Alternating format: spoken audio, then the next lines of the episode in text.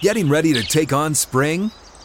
Make your first move with the reliable performance and power of STIHL battery tools. From hedge trimmers and mowers to string trimmers and more, right now you can save $50 on select battery tool sets. Real STIHL. Offer valid on select AK system sets through June 16, 2024. See participating retailer for details.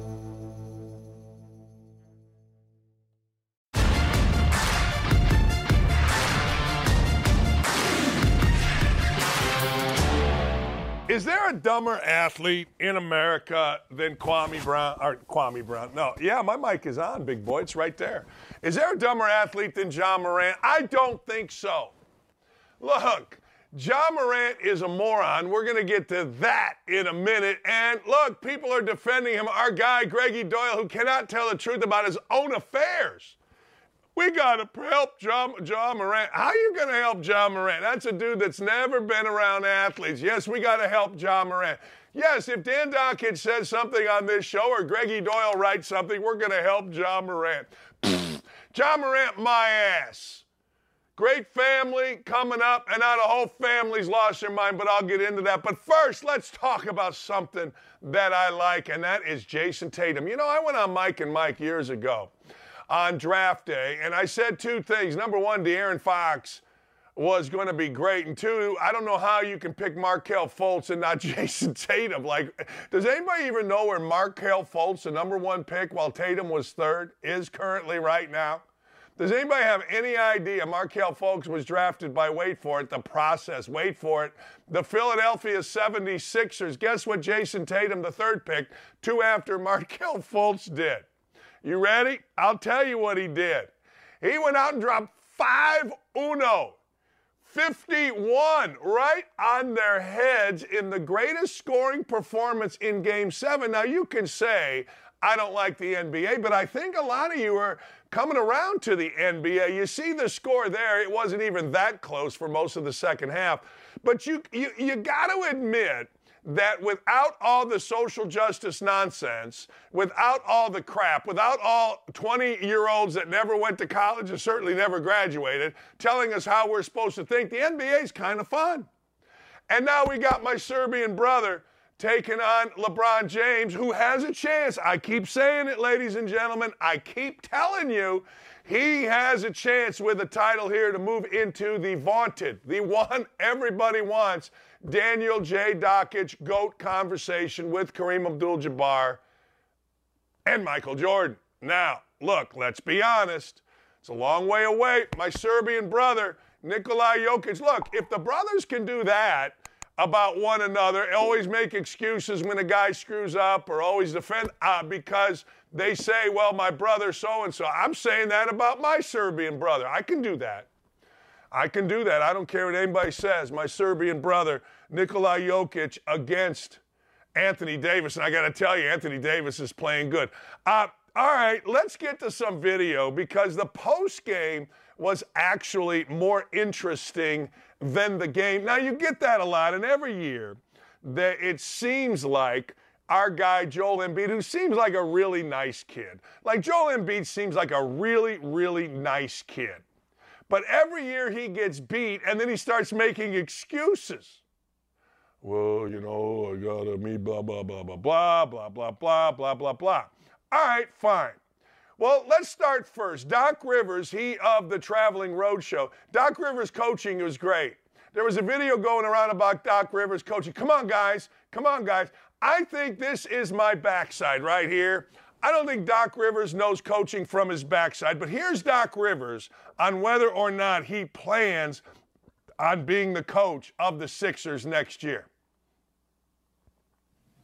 Hey Doc, are, are you planning to be the coach of the team next Hey, year? Doc. Yeah, yeah, I got. I think I got two years left. So given the tenor of what you've seen happen in the last two or three days, where coaches of the year, guys with titles. yeah, no you know, one's safe in our business, you know, and I get that. That's a good answer. That's no, that's seriously a good answer. I mean, let's be honest. Doc Rivers, we saw it through his son, who came to Indiana and was the biggest fraud to play at Indiana that we had. Doc Rivers is, by all accounts, a great dude. Great dude. Like I remember Doc Rivers as a high school kid. He was a little bit older than me. He was up in Proviso, which is just south side of Chicago, just across the border from where I grew up.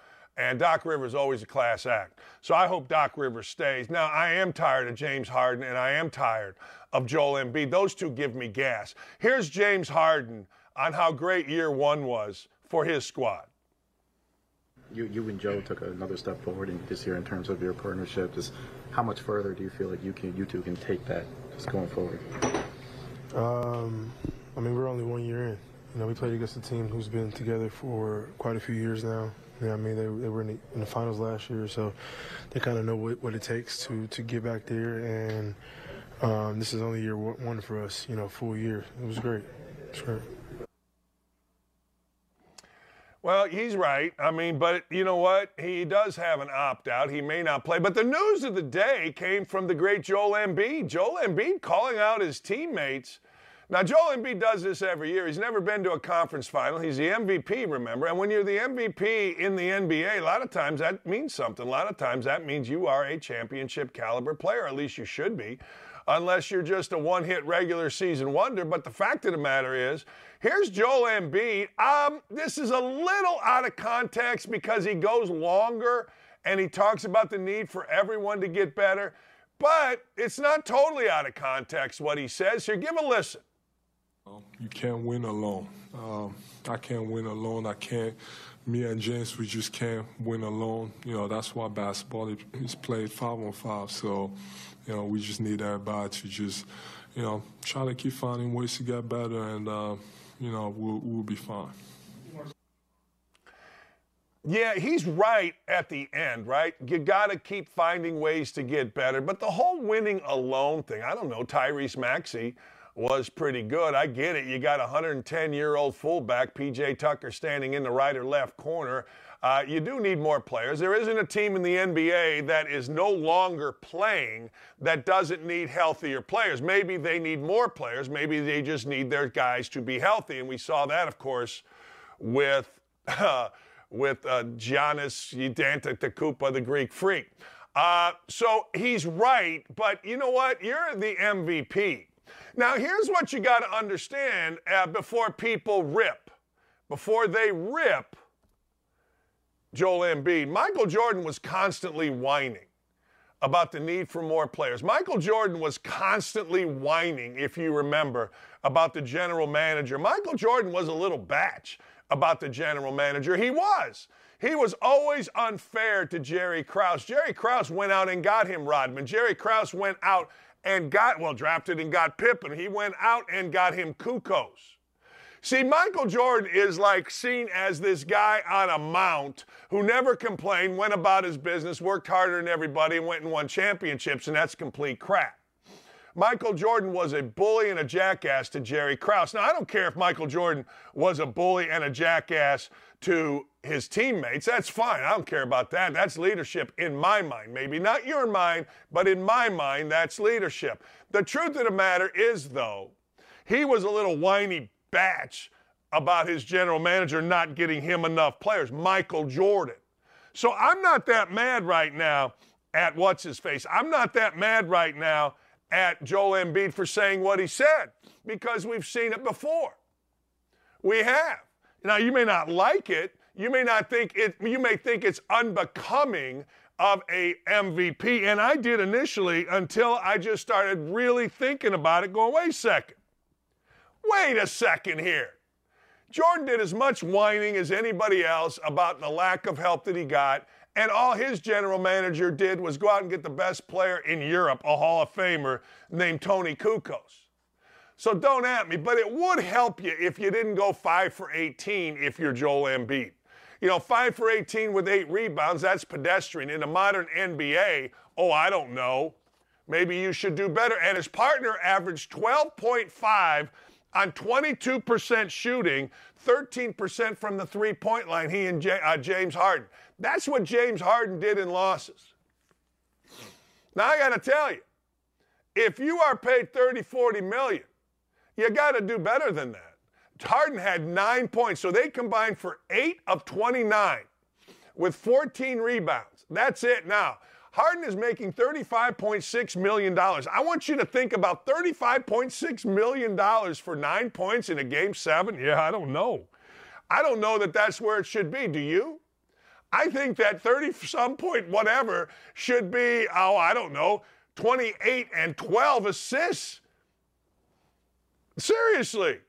Like the numbers are so stupid, and he's going to get more. Some dumb team is going to pay James Harden more than that because they're going to think that James Harden can help your team. and I want to go back to something on Doc Rivers. You didn't hear one time, you would have, you didn't. Monty Williams gets fired from Phoenix. Why does Monty Williams get fired from Phoenix? Well, couple reasons. One, he's got Kevin Durant. You got Kevin Durant, chances are you're going to get your ass fired. I mean, let's be honest. When's the last time a coach didn't get fired with Kevin Durant? I'll say Steve Kerr. But that's only because Steve Kerr has Steph Curry and Klay Thompson, and they got Durant out of there really, really quickly. They didn't mess around with Durant. They didn't say, oh, Kevin, let's give the franchise to you. So Monty Williams, a victim of a new owner, and Kevin Durant, also a victim, well, frankly, a victim of Chris Paul getting injured. Same thing with Mike Budenholzer. See, they couldn't go racism on this one. Did you notice? You know, if Monty Williams had been fired, racism would have been thrown. But you can't throw it out there because Budenholzer was fired as well. You see what I'm saying? You got to see the, you got to pay attention to the world. That's why I always say if I'm to criticize an African American, I must throw a white guy in there or else it's going to be pure, unadulterated racism. Well, I got to tell you, when I'm talking about Ja Morant, and let's do this, coming up at 9:20, we're going to talk to Chad Withrow. But right now, we're going to talk to Ja Morant. So let's talk about Ja Morant. So let's see the video that Ja Morant was dumb enough to have posted. A guy said this Ja Morant has more money to go anywhere in the world and he chooses to go to Instagram Live. Now, Ja Morant is a fool. We know Ja Morant is a fool. It was two fools sitting down, Jalen Rose and Ja Morant, for a ridiculously idiotic fake interview a few months ago. All right? So Ja Morant does what every NBA player does. He hangs out, there's always a little guy. Usually it's a little white guy. But watch this video. Ja Morant's going to flash a gun. All right, you're that stupid, fine. But watch the little idiot driving the car as you watch the video that ultimately is going to cost Ja Morant a ton of money. Uh, we don't, we can't believe he's any dumber than he is. He's already the dumbest dude walking, except for uh, Dwight Howard, and we'll get into that. But watch this video. There they are. Look at this idiot right here. He's looking around like, hey, am I cool? Oh, he's dancing like a little, you know. Uh, so Ja Morant's trying. Ja Morant looks like a girl. I hate to say it, but he does. Look at it. I mean, he flashes a gun, and then they put the thing down. Now it's been deleted. But I mean, his little buddies look like, I don't know, they kind of look like the Bengals back in. Look at this little guy. There's always a little punk like that hanging out with a star. There's always a little punk.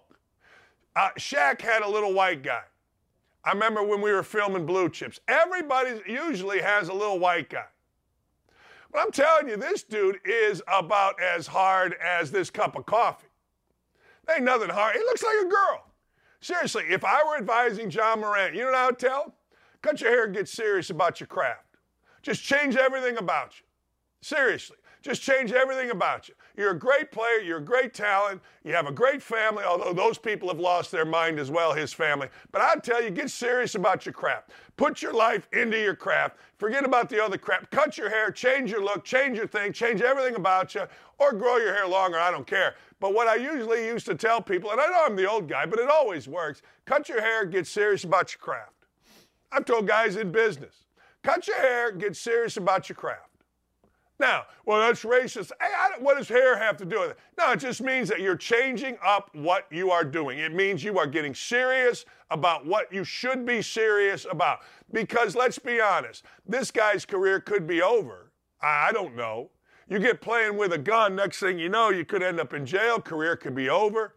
So get serious about the one thing that works the most. Did you ever see Michael Jordan, Magic Johnson, Isaiah Thomas, Karl Malone, John Stockton? Barkley, did you ever see him with, like, I don't know, something to distract? You never did. Do you ever see LeBron James with something to distract? No. LeBron James serious about his craft. He's not out there trying to put purple in his hair, or put green in his hair, or make his hair look like my mother's back in the 1970s where you had the beehive going like Moran. No, you never saw that. Of course you don't. I'm serious, you don't. You know, the girl that comes in the office with purple hair is never the leading seller in the office. It's just, she's just not. The guy that comes in with all of a sudden a face tattoo is not the leading producer in the company. He just never is. People that are serious about their craft get things done. People that know and understand, hey, look, we got to get this done. And if I'm Ja Morant, uh, you, you, can play kid, you can play tough guy, you can play a little child, you can play try to look like a girl. I don't know. You can have all that feminine energy that Ja Morant has off the court, and your little effeminate friends off the court. But it's a man's league. Seriously, let's be honest. I mean, it's a man's league. Children aren't winning in that league. I mean, you look at who's here. I mean, ever look at Joakim or uh, my Serbian brother Nikolai Jokic? You ever see his brothers? His brothers are some freaking mafia Serbian mob looking dudes, serious dudes. Serious dudes. They're not letting Jokic get sideways, just like Isaiah Thomas's brothers. We're not letting him get sideways, just like Magic Johnson's parents. We're not letting him get sideways. Michael Jordan's parents, we're not letting him get sideways. You know, you can say whatever you want about LeBron James, but LeBron James has always stayed right here when it comes to basketball. Sure, you don't like his politics. Sure, he's full of crap in certain areas. But when it comes to basketball, that dude is right here. That's how you win. That's why we have the greatest show in the world. Aaron and I and Dylan, we're all day, every day coming up with what we're going to talk about. It seriously is. Dan, I don't think his friend realized Ja had a gun in his hand, which is why he put the camera down so fast. Ja knew they were on Instagram Live, so it's his fault for pulling the gun. Yeah, but there's always a little pain in the ass friend with you. There's oh, uh, somebody had a great quote, an NBA player. If you can't change your friends, change your friends. Everybody's got the little dude around them. I'm telling you, they do. Everybody's got the dude around him. Everybody. They've all got the guy that is just fun to be around, kisses their ass, does the. And you saw the little punk right there with Ja Morant. Right, Van Pasterman. I don't respect LeBron's politics, but I do respect the way he goes about his business. That's what I'm trying to say here. That's exactly what I'm trying to say. I'm trying to say you better get serious about your craft. Yeah, he needs Jesus. Of course he does. No, it's just amazing to me. It really is. And when you say things like I just said, I guarantee you there will be people on this. If we do a short on this, there will be somebody calling me racist because I said cut your hair and get serious about your craft. But I got to tell you, you can't argue it. It's just the way the world should work, or it's the way the world does work. No, I'm sorry.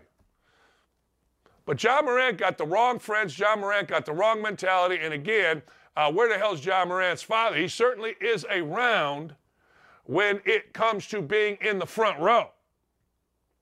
Can you play that video again? Can you, can you play that video again? Just look how stupid the. And I get it. Look at this idiot down here in the red hat. Look, looking around like, hey, am I cool? Look at me. I'm, I'm dancing. Look at Ja Morant. Can't dance. And it looks like me dancing. The little, little dude with the hat backwards holds up like a gun, right? My strap. What idiots.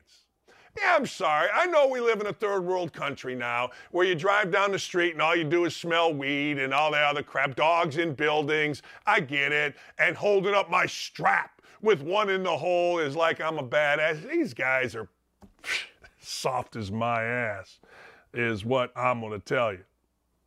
I don't understand where Morant's dad and mom are, though, other than his mom trying to get people, uh, you know, fired. But hey, look, I don't mind. Let me go back to the haircut thing. You do whatever you want. Like, I don't care. I mean, a lot of great players have weird, eh, not weird hair, but different hair. But I, I'm, I'm just going to tell you when things are going bad, I've always said, man, I've told my son, I've told, hey, I've told my daughter, cut your hair, get serious about your job. That's it. Pretty simple. Things are going good, don't worry about cutting your hair and getting serious about your job. But when they're going bad, man, and you're all distracted by all this kind of stuff, cut your hair, get serious about your job, and let's go. You're racist, Dan. Yeah, I know. Sure I am. Chad Withrow joins us. Hey, Chad, you live in the great state of Tennessee. Uh, thoughts on Ja Morant? appears to be a world class moron. yeah. Can you hear me, Dan? You got me? Yeah. I got no, you. it's uh, Yep. look, it is um, you know, there's a lot of of comparisons being made to people in in government that pose with photos with automatic weapons with their family. I think that's l- ridiculously dumb too. It just makes no sense to me. But the difference here is the person in that photo wasn't accused of threatening an entire NBA basketball team with a laser pointer and a weapon, didn't threaten a foot foot locker employee with a weapon, didn't supposedly go upstairs to grab a gun to possibly shoot a high school kid that was at his house playing a pickup basketball game, didn't also go to a strip club and flash a weapon in an Instagram live video. So this is not just one thing. I, I would understand the outrage if people were upset that he was suspended indefinitely for one video flashing a gun. This is a chain of events that Ja Morant simply cannot get get out of. He is in a spiral right now, and he cannot make the right decision to get himself out of it. I mock the fact that he went away to some sort of rehab facility for two days and then came back and acted like he was different and he was all all of a sudden going to make these great decisions miraculously. I thought that was ridiculous, and this has proven to be ridiculous. He is a great talent. He could be a superstar, not just in the state of Tennessee and in Memphis, but across the NBA. But the man cannot get out of his own way, and this is the latest example. I just think he's really stupid, and he continues to show that until he proves otherwise to me. He's just dumb. Uh, I, I don't. I don't think he's even intentionally trying to mock the league by doing that. He just continues to make really, really stupid decisions. You know, the gun thing is interesting to your point because a lot of people have said, well, if he were a hunter and he was going on the hunt and he had a gun, nobody would say anything. Uh, maybe so, I don't know, but I do know this. The um, let's put it this way: the benefit of the doubt is lost when you go through the things that you just mentioned. Yeah. Look, Dan, if he did this one time, right? If that, let's say that was the video, this was the start of the whole thing, was him in this Instagram video we're seeing right now. You know, he's got a weapon in his hand. He, he's rapping along to a rap song with his buddies in a car. The one time this happens, his team gets with him.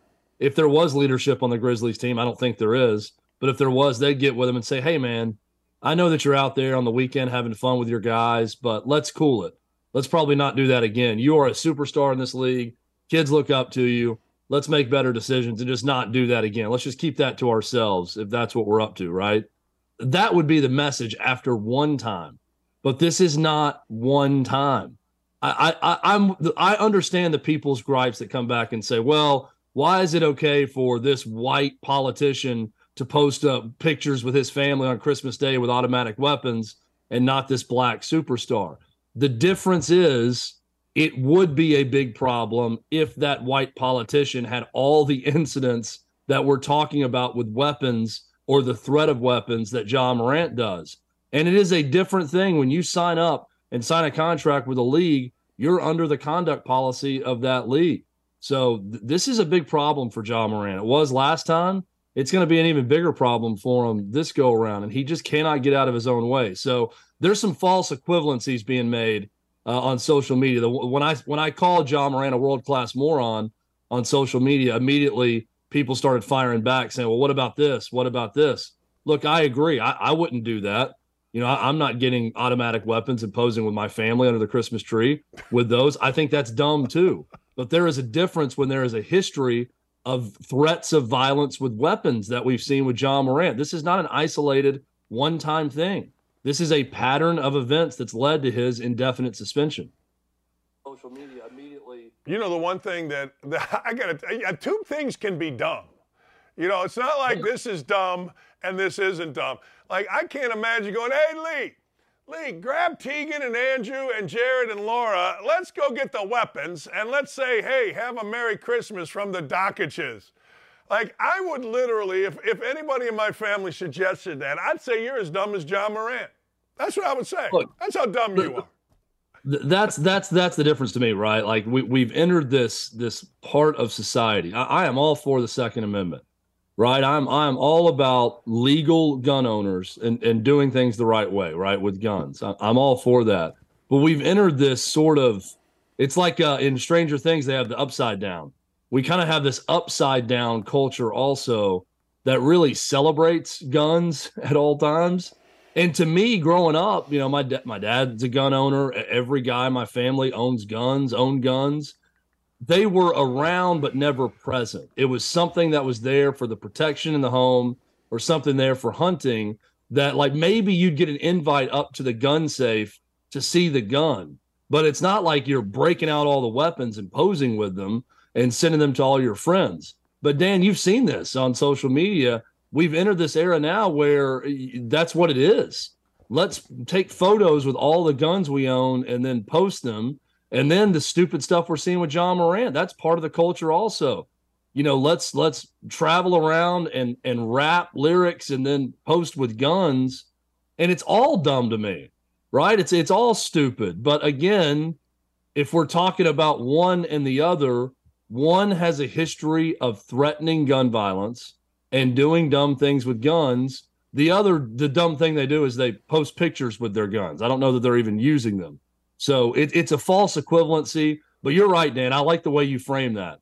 Two things can be dumb, right? And that's why I think people go to Outkick is because we will sit there and say, yeah, both these things are dumb. One's dumber, one has bigger consequences for X reason. And we've laid that out with Ja Morant. The other's also stupid and probably shouldn't be done done too. We can acknowledge both. Yeah, there's. I mean, that's. I try to tell people all the time. Things don't just happen in a vacuum. This isn't dumb because this is dumb. Maybe, you know, it, it, it's it's just it's fascinating to me. I have never been a gun guy. I remember my neighbor shot her sister. I think was sister or brother. I can't remember because they found a gun in the house and they were little kids. And next thing you know, one was dead. And it always was. I was little. And I'm like, yeah, but I did buy a gun now because I think the world is absolutely insane. And you, but you're not going to see me going around. Somebody really smart said this, Chad. They said, you know, Ja Morant has enough money to go anywhere in the world, and somehow he chooses to go to Instagram Live. That's where he goes. I thought that was a great line. Right? I mean, he could be on a beach in Croatia, right? I mean, he could be there, right. like just let let's let's detach. Let's have a phone-free vacation for for Ja Morant. I would get that thing away from me if my buddy. This is on his buddy's Instagram live, I think too. If my buddy brings out a phone, um, but let's let's go back to the root of all this, Dan. It's something we've been talking about a lot. It's the it's his buddies. He has to separate from part of his family and his friends that he's traveling around with. Now he's dumb also. I'm not completely saying it's all his friends and it's not him. He's choosing to stay around them. But that's a big part of this whole thing. It was his buddy and his crew that were threatening the Indiana Pacers and pointing, you know, the laser pointer at him. Uh, it seems like every time he gets around his guys, something dumb happens. So he's got to correct that. Yeah, I mean, somebody said if you can't change your friends, then you better change your friends. you know? And how many friends I mean, do you have in West Virginia know, right now? By the way, I wanted to ask you about that. I saw that column written about you, know, you over the weekend. Uh, the the I, let, let me let me say this because I weighed in on Twitter, but I wanted to say that the fact that the guy writing the column tried to act like Bob Huggins, a grown man, was led into saying that homophobic slur. That was laughable to me. That he was somehow trapped by these hosts into saying that. Like they put the softball up, you know, threw it up in the air in the men's softball slow pitch league, and just said, "All right, now you got to say it." That was uh, that was an insane column that I read over the weekend. So I had to point that out for you. That guy. That, I appreciate that. That guy was mad. Uh, well, he's a big, you know, he's a big homer guy for West Virginia, and he was mad I wouldn't do an interview with him, and I did it with Pete Thamel about why I left West Virginia in 2002. And I'd totally forgotten. And I read the column. I'm like, oh yeah, I remember. I remember that. I, it, but the you, you, look, I guess if you let's equate Bob Huggins' deal to Ja Morant's deal. So are we to say that uh, Bill Cunningham at WLW walked Bob Huggins right into that? Okay. So did the little guy with the red hat backwards, whose Instagram story did he walk Ja Morant right into that? Is that what's happening here? Nobody has accountability for their own actions? Well, like, okay, to, to compare the two, since we've already been comparing different stories today, I think what Bob Huggins, you know, Tom Brennaman's a good example to compare to. Tom Brennaman had a hot mic on and said something stupid uh, when he didn't know that he was on air, and he got fired for it, right? And he's not really working anymore. Can't call Reds games anymore. I, I thought that was extreme, quite frankly, because it was a mistake by a producer and a mistake by him, but a mistake by a producer, and it cost him his job. He wasn't calling the Reds game and started saying that. What Bob Huggins did, I think you have to rate things by level of stupidity. Bob Huggins knows full well he's on live radio. He is on a broadcast at that point. And he goes down that road and says, This is not a hot mic moment. This is not someone recording a conversation where Bob Huggins doesn't know he's being recorded. None of that is happening, right? So that that that's a higher yeah. level of stupidity, right. Which I think warrants a bigger response, bigger than what West Virginia did, quite frankly. I don't think they should have fired him, but I think it should have been more of a, a suspension than what they've laid out for him. But either way, you know, that's different. Now, if Ja Morant wants to argue, look, I had no idea. I thought he was just videoing it to video it. I didn't know we were on Instagram Live with my friend.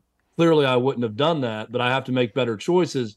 Okay, that makes it a little bit better. But the fact remains you're still riding around with a pistol in your lap, right? Doing doing these things. So I guess that could be the argument for Ja Morant. It's still going to lead to some sort of suspension for him. But his buddy did him no favors. You're right about that. His buddy going on Instagram Live with that, especially if Ja Morant did not know that he was on Instagram Live, that is a huge that that would to me that that would cost me a friendship. If someone were to do something like that to me, especially if I'm in Ja Morant's position, and they unknowingly put me on uh, Instagram Live doing something like that, I wouldn't talk to that person again. Yeah, I'd be over. I, that that's enough. You know, I can't trust you. I can't whatever. You know, uh, that would be enough. All right, I got to shift gears real quick. Is Will Levis making some noise? Did, did he did he impress early here? What's going on? Oh gosh. I, look, yes, he had a good throw in a video that was released, right? I laugh at all this though because I mean every person that follows the Titans is posting this video of uh, yeah. look, it was it was it got where it needed to go. He's rolling right and he throws kind of a wounded duck up in the air and it drops right in the receiver. It's a nice pass along the sideline. There's no pass rush. Uh, he's not in pads. You know, he's rolling right and throws kind of a basketball lob toss into a receiver. And Nashville media is freaking out about it. Uh, to say that I'm taking a wait and see approach is an understatement uh, with Will Levis. Um, I did like his answers on the survey. I liked that two of his, his favorite things are the movie Step Brothers and the show It's Always Sunny in Philadelphia. Also, two of my favorite things.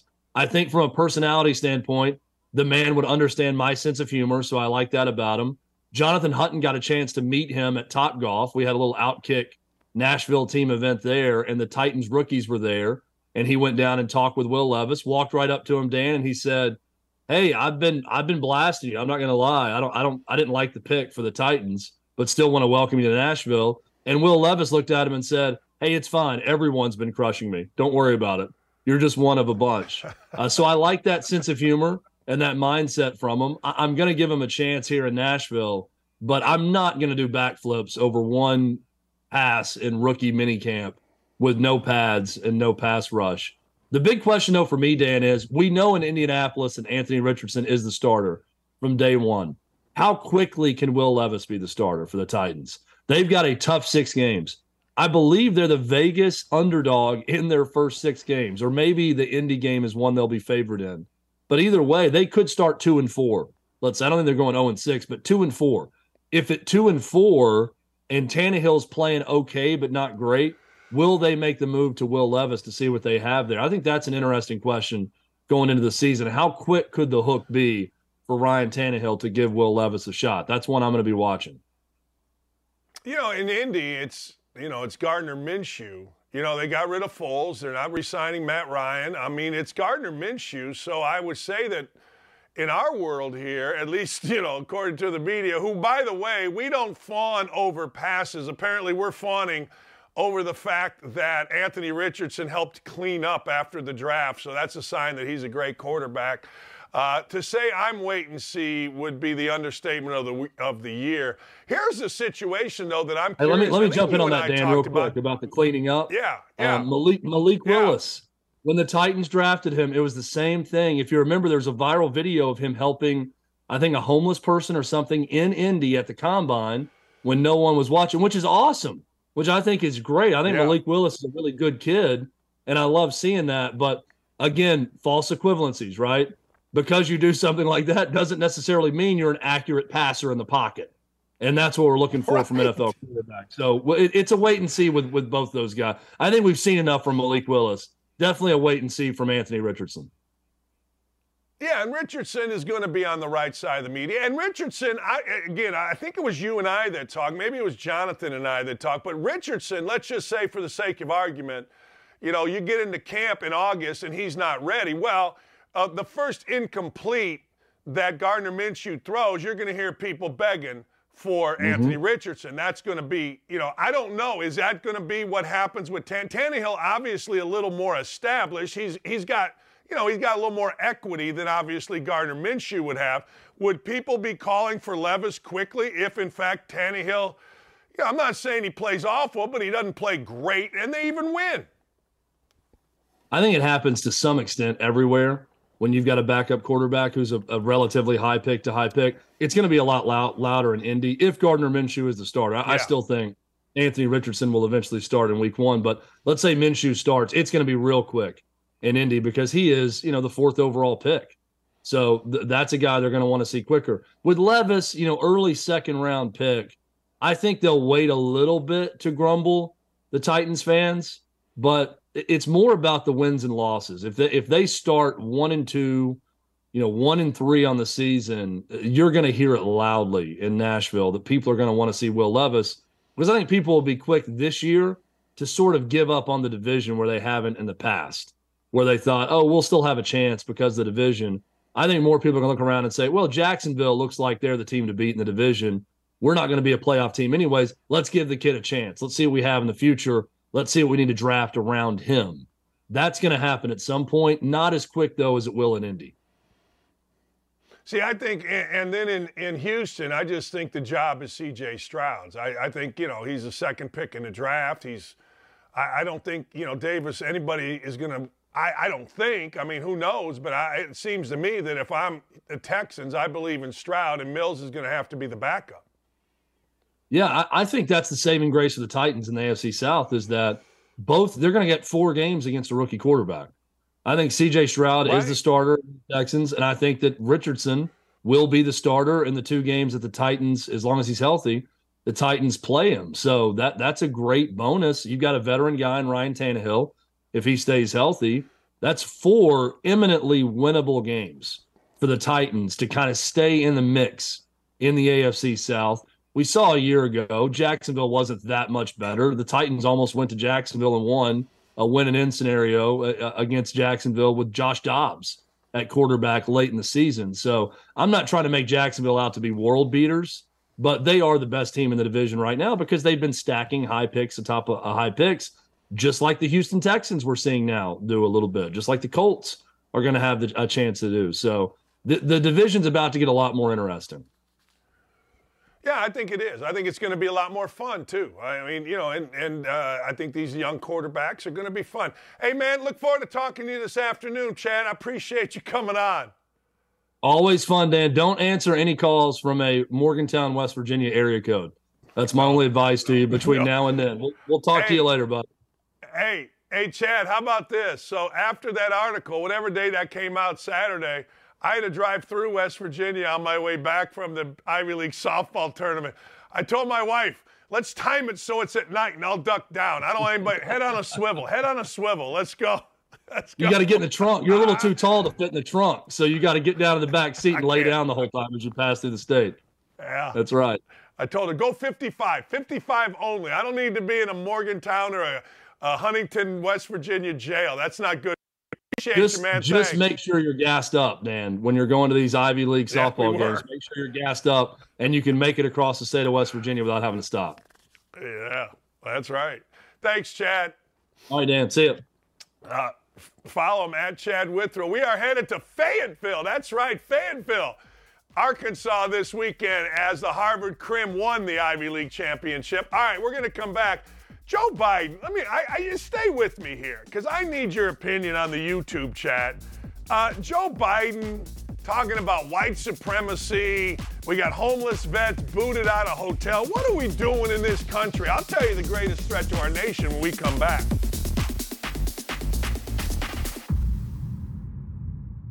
Man, I'm fired up. Sack the hell up and don't go anywhere. Don't at me. We'll be right back after this.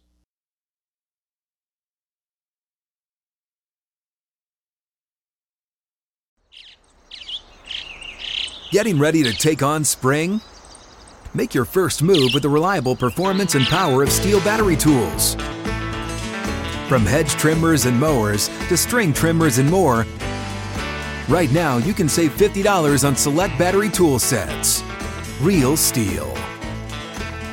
Offer valid on select AK system sets through June 16, 2024. See participating retailer for details.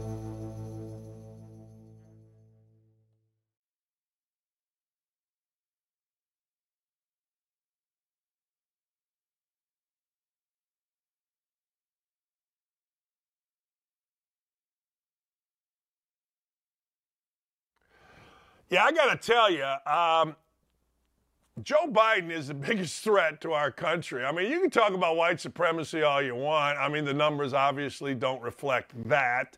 The numbers obviously will tell you African American to white crime is like 10 times what anything else is. So, you know, I guess we can continue to say that because, well, you're an idiot if you're Joe Biden, and that gets the boat up, that gets the pandering, that gets all those things. Let's hear Jolton Joe Biden speaking at Howard University, which, by the way, is the, uh, I think it's an, an alma mater of one of America's dumbest, and that is Kamala Harris.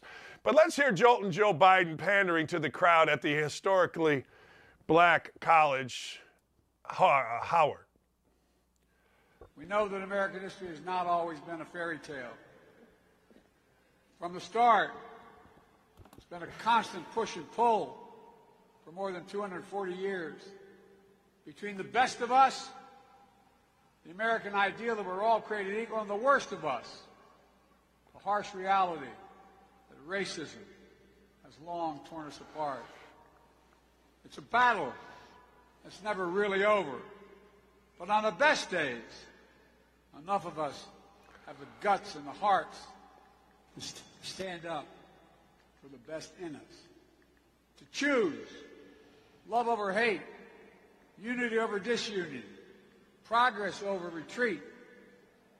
To stand up against the poison of white supremacy as I did my inaugural address to single out as the most dangerous terrorist threat to our homeland is white supremacy.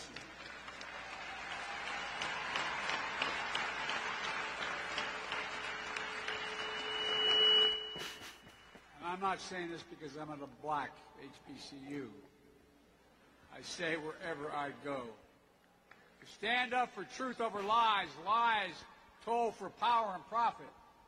To confront the ongoing assault to subvert our elections, suppress our right to vote. Nobody in the world lies more than Joe Biden. It's beautiful in a way. I mean, I, it is beautiful how he can stand up there, say that, and then just lie about lies. It's glorious. Really, you got to respect the fact that Joe Biden, who lies about everything, I was raised in a black church, I was raised Hispanic, blah, blah, blah, blah, blah. I used to go to black church before I went to white church before school. So the guy must have got up at four o'clock in the morning, went to all kind of churches. the economy is better than uh, than uh, Trump's. The border is 90% closed. The dude just gets up there and lies and lies and lies. I would argue that Joe Biden is the biggest threat to our national security. I would argue that Joe Biden and his ilk is the biggest threat we have in this country. That's my personal opinion. I mean, you can give me all the crap about white supremacy. You know what happens now? If you say that, what I just said, then people say, well, well Dawkins doesn't think white supremacy is a problem. Hey, I don't know whether it is or not, but it sure seems like we got bigger problems. How's our cities going? Charles Barkley said it best, man. African Americans keep voting for Democrats, African Americans keep being poor. I mean, so Joe Biden got to get up to, and the fact that Joe Biden has to say every time he's got to qualify it means he knows he's full of crap. Well, I'm not just saying this because a black HBCU church. No, you, you are, and everybody knows that, and that's fine. I mean, you pander, you do you, Joe. We're all in on you, baby. Family making money, lies being told. Oh, you can't have lies. All you do is lie. It is it would be hilarious if it wasn't so dangerous to our country. It seriously would. Joe Biden is the biggest threat to our democracy. Joe Biden is the biggest threat to our way of life. Joe Biden is the biggest threat to our cities. Joe Biden is the biggest threat to us, period. Now, you can argue that all you'd like, but as a very famous, the Philly betting godfather said, if you vote for Joe Biden, then you're just an MF and idiot. And I got to tell you, he ain't wrong. Now, you can be the most staunch Democrat, and if you want to find somebody to vote for, fine. But the ideology of Joe Biden in terms of climate change, in terms of freaking governance, in terms of, geez, transgender and coming after our kids and all this stuff, it, it, goes against the American way of life. And he is legitimately the most dangerous threat to our homeland. It is not white supremacy, it is Joe Biden and his ideology. Ask anyone that's been affected by it, we all have. And if you do vote for Joe Biden again, you are a stone MF an idiot. I would absolutely argue. And by the way, uh, Joe Biden has spent 40%, Joe Biden spent 40% of his time on vacation in Delaware. What a job this guy's got. What a job. He took off for the border, or he took off again for his Delaware home. We got a crisis on the border, and where's Joe Biden? I would imagine after a speech, Joe Biden has to be hooked up to a catheter for the PP, uh, an IV for the energy, a plastic surgeon for the face, and that's why he goes away every weekend. And then Jill goes and sees whoever. But I guarantee you, Jolton Joe is hooked up to all kinds of, I can't do it. I'm going to go bike ride. Look at me. We have an idiot as a president, and we allowed it, and we're probably going to allow it again, and it's unfreaking believable. Listen to this homeless veterans are being booted from New York. They're being booted from places, hotels, veterans in New York. Veterans. Veterans. Booted. For whom? Illegal immigrants. People rushing in over the border are being housed in hotels over our homeless veterans. I want you to think about that real quick. Our veterans, guys that willingly put on the uniform of the United States and went out and fought. See, this is what I do, and I don't care what you do, and I'm not trying to make myself look good, although it is pretty good, I'm not going to lie. Um, here's the deal veterans, veterans need to be taken care of. They're not. So, what I do, like, you know how in a church, particularly the Mormon church, you got to give 10%? I don't do that. I give every week to Traders Point Christian Church. And if I go to St. Simon over here, I give there. All right? But what I really do is this right here I give I tip big, I give to homeless. That's my 10%. That's the way I go about it because I don't necessarily feel, the more I research things, that a lot of charities are giving 100% of the money to the, their charity. Like, that's why I'm adamant about my golf outing. Every dime you give is going to go to Bikes for Kids. I don't want the money. I don't need the money. I'm not going to handle the money. I want it to go to Bikes for Kids, period. So I don't tithe to a church. I give. And when I see someone like this, I don't know whether they're actually a veteran or not. And people say, well, you know, this is a scam. It might be, but it's still a really bad life if you're sitting on the street and you got to watch and you got to be out there and you got to do things like pander for money. It's a bad life. My ex wife actually said that. It was very smart of her. I'm like, yeah, you know, people think that we're not supposed to give because, well, you know, it's a racket. And maybe it is a racket. Fine if it's a racket. But you know, the truth of the matter is, it's still a horrible life, and I give. That's how I tithe. I tip really well because the, the people that I am tipping, I know the money goes to them. I tip as well as I could possibly tip every single time. Now, am I bragging on it? Sure, I am.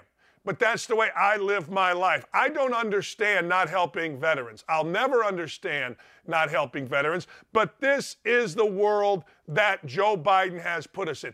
This is the world that the extreme left wants us to live. We give a rat's about some illegal immigrants when our grandfathers, our great grandfathers came over here, same situation, and did it legally. It's a freaking disgrace, Kevin Wolf. You're exactly right. It's an absolute disgrace that we are not taking care of our veterans and letting some knuckleheads run in here from a country, then they're being brought by cartels or they're being brought by China. I made up my mind that I wasn't going to do this every day this week. I was going to only talk about sports, but this has me pissed off so bad that it has to be discussed. What could we possibly, as a nation, be thinking? What can we possibly, as a government, be? Well, they're dreamers. Really? Go. You can dream in Venezuela. You can dream in Mexico. You can dream, or you can dream here, but come in legally. There's nothing wrong with coming in legally. Nobody's saying not to. Nobody's hating. It's unbelievable. Seriously. I'm going to talk to Enes Kanter Freedom. Hopefully, he runs for something. But this is amazing to me. Seriously, this is amazing, amazing, amazing to me that we are this stupid. We are this shallow. We are this callous. We are this disloyal in our country to do this. Dan, how do you know we aren't? It's an, uh, whatever. Yeah, you're right. We're not. It's a bizarro world. A, a, Vietnam, a Marine vet gets thrown in jail for protecting a subway from a crazy multi-time felon. It is crazy. It is absolutely insane. All right, let's get back to sports. There is a ton of hype, ladies and gentlemen, here in Indianapolis. I mean, more hype. Our little guy, Greggy Doyle, thinks we got a great one. Greg don't know. Greg lies about his affairs. Greg lies about Aaron. Greg just lies. I mean, Greg is pandering. Uh, but he's our guy, apparently. He's our guy. so a- Anthony Richardson's great because, well, that's the media in Indy. I remember a few years ago, Indianapolis beat the Minnesota Vikings, and our guy Greggy put out there, well, you know, here's a blueprint for the Super Bowl. They hired Archie Miller, and it was a grand slam hire. Idiots, all of them, here in Indy. Well, I don't know that every other city has the same group of idiots. I don't think they do. Tennessee seems to have a more, what's the right word? Uh, non insane, lying, venomous, ridiculous media. I mean, when you kind of tell lies about your own affair, when you admit to having affairs, like Doyle did. I made him so crazy, he admitted having an affair, and then he lied about who he was having an affair with when he admitted in his own article. Mind blowing. So I don't pay attention, except that I do, because truthfully, I'm getting a kick out of the Anthony Richardson hype here in Indianapolis. Tannehill is not beloved in Tennessee. Davis Mills is not a thing in Houston. So it's much easier. You go there as CJ Stroud, guess what? CJ Stroud's going to start immediately. CJ Stroud is boom, here we go. Boom. Yeah, you got to like our chat. But CJ Stroud, you're the second pick in the draft. If you ain't starting, look, the media went crazy on Urban Meyer because when Minshew was there, he made uh, Trevor Lawrence work against against Gardner Minshew as a number two quarterback. Urban Meyer, wrong side of the media. Frank Reich doing the same thing right now with Bryce Young. Guess what? Oh, man, nobody's criticizing him because why? Frank Reich's a Mensa. Frank Reich's great with the media.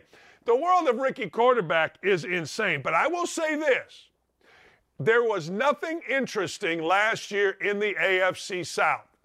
Jeff Saturday came in and looked like a complete idiot. Uh, Houston was uninteresting and bad, although uh, Lovie Smith won a game which screwed them. Ultimately, it didn't. Tennessee was uninteresting because they fell apart. And Jacksonville, name me three players on Jacksonville not named Trevor Lawrence. Uninteresting. It all changes. It all changes with that guy, CJ Stroud. It all changes with our guy, Anthony Richardson. And to a certain degree, it changes with Will Levis. And I got to tell you, I'm, I'm all in. If nothing else, I want interesting. And there is a ton, ton of hype. I mean, a ton of hype. Ton of hype around the AFC South quarterbacks, and I am here for it. All right, we got a couple of things. We got, I got to talk to Enes Kanter about this. I, I, I'm sorry, I do, but I don't know if you saw this. But Enes, well, Dwight Howard, the heavily muscled moron, former NBA player, actually had the audacity while playing in Taiwan to call Taiwan a country. Quick calls were made from Nike. Quick calls were made from the NBA. Look, China doesn't acknowledge Taiwan is a country. I can't believe I'm saying this. So, what did this moron Dwight Howard do? This high school educated fool? Oh, oh, I'm sorry. I have a lot of respect for the Chinese people. He backed down. He backed down like Bob Huggins in a phone call to me threatening to beat up Jamal Meeks. Couldn't have backed down quick. We got to talk to Enes Kanter about it. Hey, look, right now, there's 500 people on the YouTube chat. Will all of you just go to the like button right now and start hitting it? Just ding, ding, ding, ding, ding. Somehow, some way, and subscribe if you don't mind. Somehow, some way that helps our show. I don't exactly know how. All right, the great Enes Kanter Freedom joins us next, and I cannot wait. That's it. I got to take a break. We'll be right back with more on Don't At Me across the Outkick Network.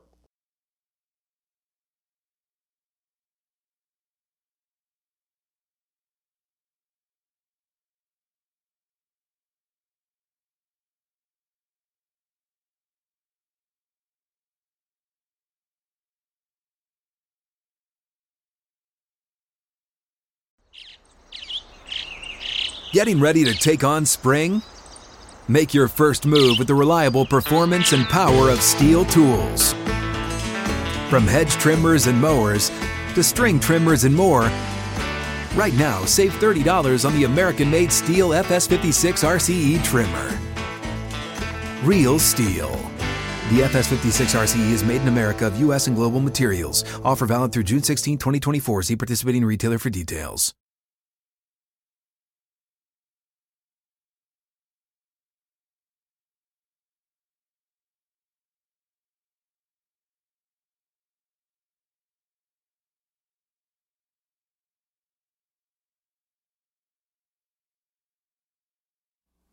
Okay, here we go, right? Oh, hello everyone. I'm Dwight Howard, and since I came to Taiwan, I've gained a whole new appreciation of this country. This place makes me feel so much love, and I experience so much hospitality with friendly and great living environment with such a great diverse culture. Now, I would like to invite you and everyone to come out and experience the warmth and vitality that I have felt during my time in Taiwan, and even the opportunity to stay at the presidential office. Hut, hut. Howard, it's not just a quick visit. We are actually inviting them to spend a night at the presidential office. The script is written that way, but are you really sure we can stay for one night at the president's office? Yes. The president's office? So I might even bump into the president herself while going for a late night snack. Yeah, and the stays includes breakfast and other tasty Taiwanese snacks. That is crazy. I don't even know if that's legal in my country or not. That's why Taiwan is a free country. Okay, I like it.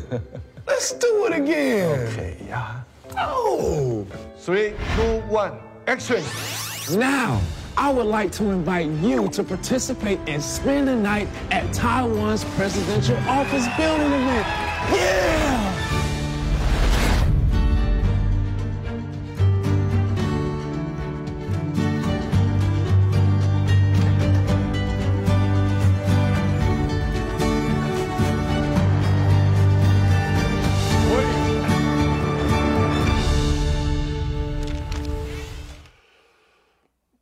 Go. All right. So, of course, he backed down. Of course, he uh, showed his cowardice by saying, Oh, I'm sorry, it's not a country. What's going on here? Enes, how are you? Good, my man. How are you doing? You okay? Yeah, I'm great. Yeah, I don't want. I don't. Want, I don't want to see you sad, man. I want to. I want to see you smile. You know. um, he apologized for calling it a country. How does it? Walk me through what you think happened between the time that Dwight Howard made that idiotic commercial, which fine, to the point where who got a hold of Dwight Howard and said, "Look, you got to apologize because you called Taiwan a country." Mm-hmm. You know, this is not actually the first time we we are, we are witnessing this. I mean, if you go back and if you see what John Cena did, actually, this was John Cena's apology was like thousands of times worse. He actually was apologizing from the Chinese government in Mandarin, you know? And I was like, I cannot believe that, you know, from under the all that muscle, you are just gonna bow down to a dictatorship. I was like, I cannot believe it. Anyway, let's go to Dwight. You know, uh, when I heard about that, I when I when I saw that commercial, I'm like, oh my god, he called Taiwan a free country. That's amazing, you know, because you don't see any athlete talking about Taiwan at all. They love to talk talk about Ukraine, of course, because they know that it's not going to hit their pocket or endorsement deals. But you say anything about Taiwan or China, then you know you're in trouble. Um, and then like a couple hours later or a day later, whatever, he came out and apologized, apologized from the Chinese government. And I reached out to him actually. I mean, me and him going against each other on a basketball court for the last last what, like 11 years and stuff. And I told him, I'm like, dude, you know, don't apologize, man. You did not say anything wrong. You know, do not not bow down to a dictatorship. Stay strong, brother. You know, he wrote back to me. I don't want to put it out there what he said and stuff, but he he he got it. He got me. So. Well, but he did apologize. So does when something like that happens, does Nike get involved? Does the NBA call him? Because look, you don't just apologize. you, you do that, and you don't just apologize. Somebody's got to reach out and say, look, you better do this, or right? Right. No, hundred percent. I mean, uh, of course, he, him. It, eh, I mean, he look how happy he was actually on that commercial you know? Right. And I'm sure he was so hyped, so excited, so happy. And I'm definitely sure right after that commercial that someone reached out to him, probably his agency or maybe his manager or his endorsement deals. And they're like, dude, what are you doing? You make, I don't know if he makes a lot of money from China or not. I'm sure, I'm, maybe, probably he does, but they're like, dude, what are you doing? You, you're about to lose millions of dollars and he went out and apologized. And I'm like, come on, man. I cannot believe like there's can can is not like one athlete out there that can just stay strong against this Chinese government. Like I just it just blows my mind, man. He said, and I and I'm going to quote here. I'm not a politician. I don't want to get involved in any politics. I have the utmost respect for Chinese people, utmost respect for Taiwanese people. So it's never my intent to disrespect anybody. If I offended anybody in China, I apologize. Mm-hmm. It wasn't my intent to harm with what I said in the commercial. What's your reaction to the apology? So, so I want you to go back and actually listen to what John Cena said when he apologized. He, he it was literally the same script. John Cena was like, oh, I didn't know. I, I saw if I offended any Chinese um, fans or Chinese government, I apologize. Uh, he actually said it over and over again. And look at him; it's literally the same script, you know. So I just don't understand what is going on. Like Hollywood, sports world, like come on, you know, have some like get a spine. Like what is going on? Say, I, I'm just shocked, man. And I'm like, and Dwight is like, he actually is my friend. So that's why I reached out to him. I'm like, dude, like, what are you doing? You embarrassing yourself. You're embarrassing like many people out there. That country, Taiwan, actually, so he did not get no NBA contract, right? And Taiwan literally became, became a second home for him. The Taiwanese fans loved him. The Taiwanese people just uh, embraced him and stuff. And now you're saying I'm, I'm not a politician. You don't have to be a politician to stand strong, you know? So it's just crazy to me. You see all the athletes talking about Ukraine and talking about Russia and talking about how we should just, and I'm with them, sure, you know, what's going on over there is heartbreaking. But what about what about China and Taiwan?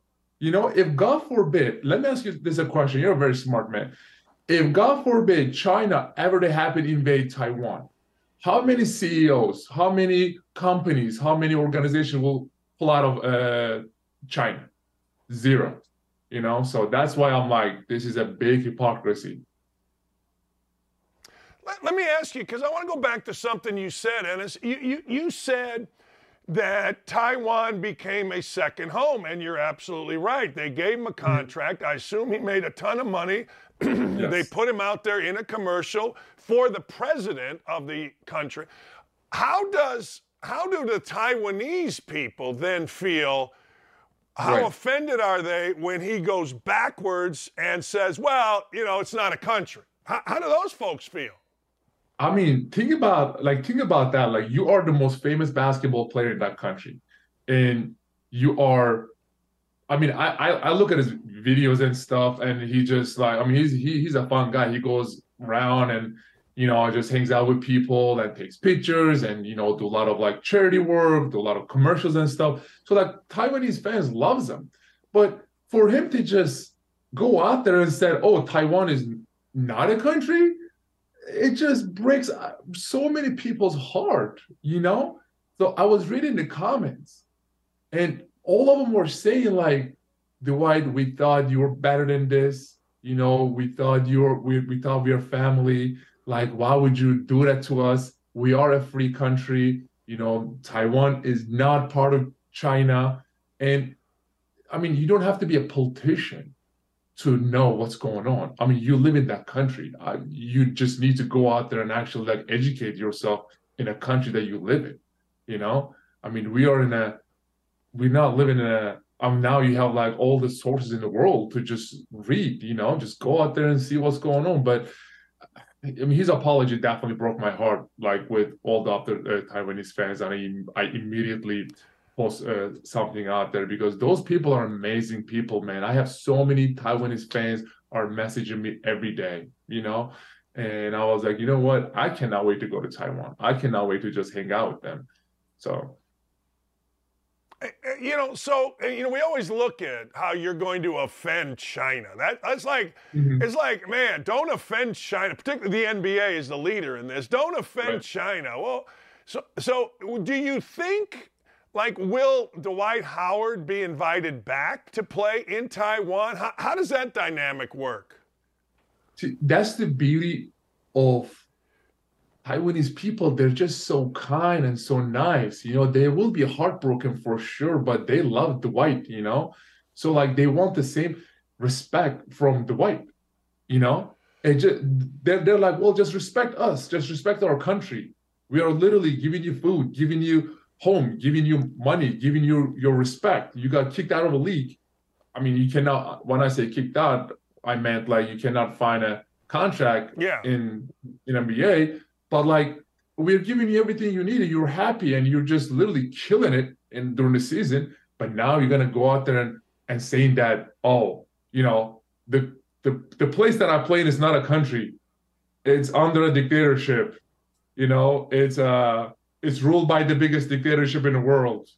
um, I apologize by saying that you know Taiwan is free. Whatever. I'm like, come on, man. This is just unacceptable. This is it's just a shame. You know, it takes you from here to there. You know, so.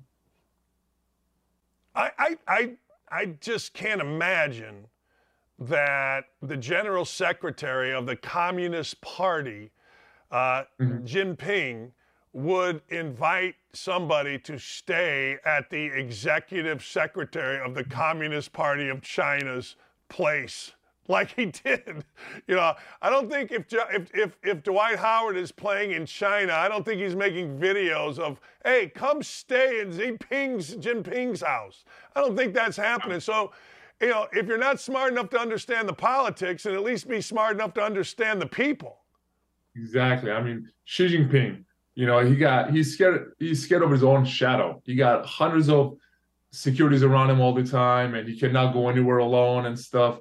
I mean, this dude we're talking about is literally banned a cartoon because people made making were making fun of him or saying that he looks like Winnie the Pooh. I mean, how crazy you have to be to just ban the one of the most famous cartoons out there in the world just because the people were saying that you look like that guy you look like that that cartoon character you know? So like I'm, I'm confused. I just don't understand like is like money really that important? And also i understand i still wouldn't understand but i understand if you were like a rookie if it was like if this was your second or third year in the league and you're still trying to build a career you're still trying to you know earn your respect and make money. You played in the league for 16 17 years. You earned hundreds of dollars uh, hundreds of millions of dollars just from nba contract and i'm not even counting the um the endorsement deals. Like what else do you want? That's what i'm like so shocked about. Like people like him people like lebron james who signed a contract with nike lifetime contract one billion dollar with the b you know? You just become a billionaire like a few months ago. What else do you want? You know is money and business really that important and these people are going out there and calling themselves a social justice warrior human rights activist freedom fighter you know? So that's why i don't respect those people when they talk about the problems that we are happening in america you know? Because they know they're just only doing that for their own pr if the things that they talk about in america would affect their money i promise you they will not say a word about it I agree. I, look, uh, you know, we saw it with Brittney Griner. All of a sudden, she's saying that she has a different take on the national anthem. Really, really, you, you got educated in a very tough way, and you realize that this is a pretty damn good place to live. That hey, that's why I'm trying to tell my teammates. Like I remember it was uh so the last it was my last year playing with the uh, Celtics, right?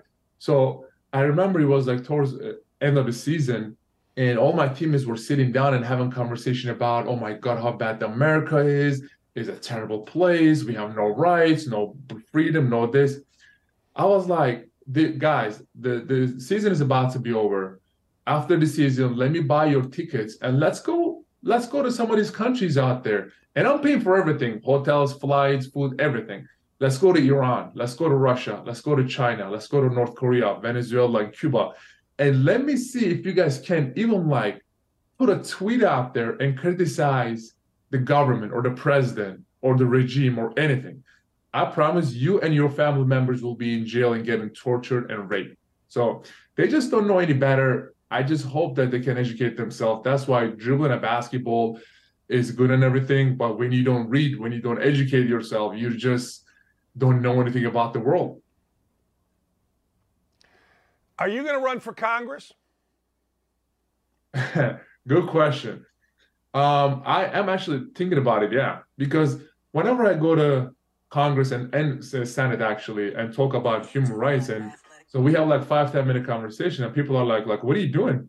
Bring your voice to Congress. You know, you'll be the like the best candidate, you know? So just just pick pick somewhere warm, and after that, you know, you'll be elected for sure.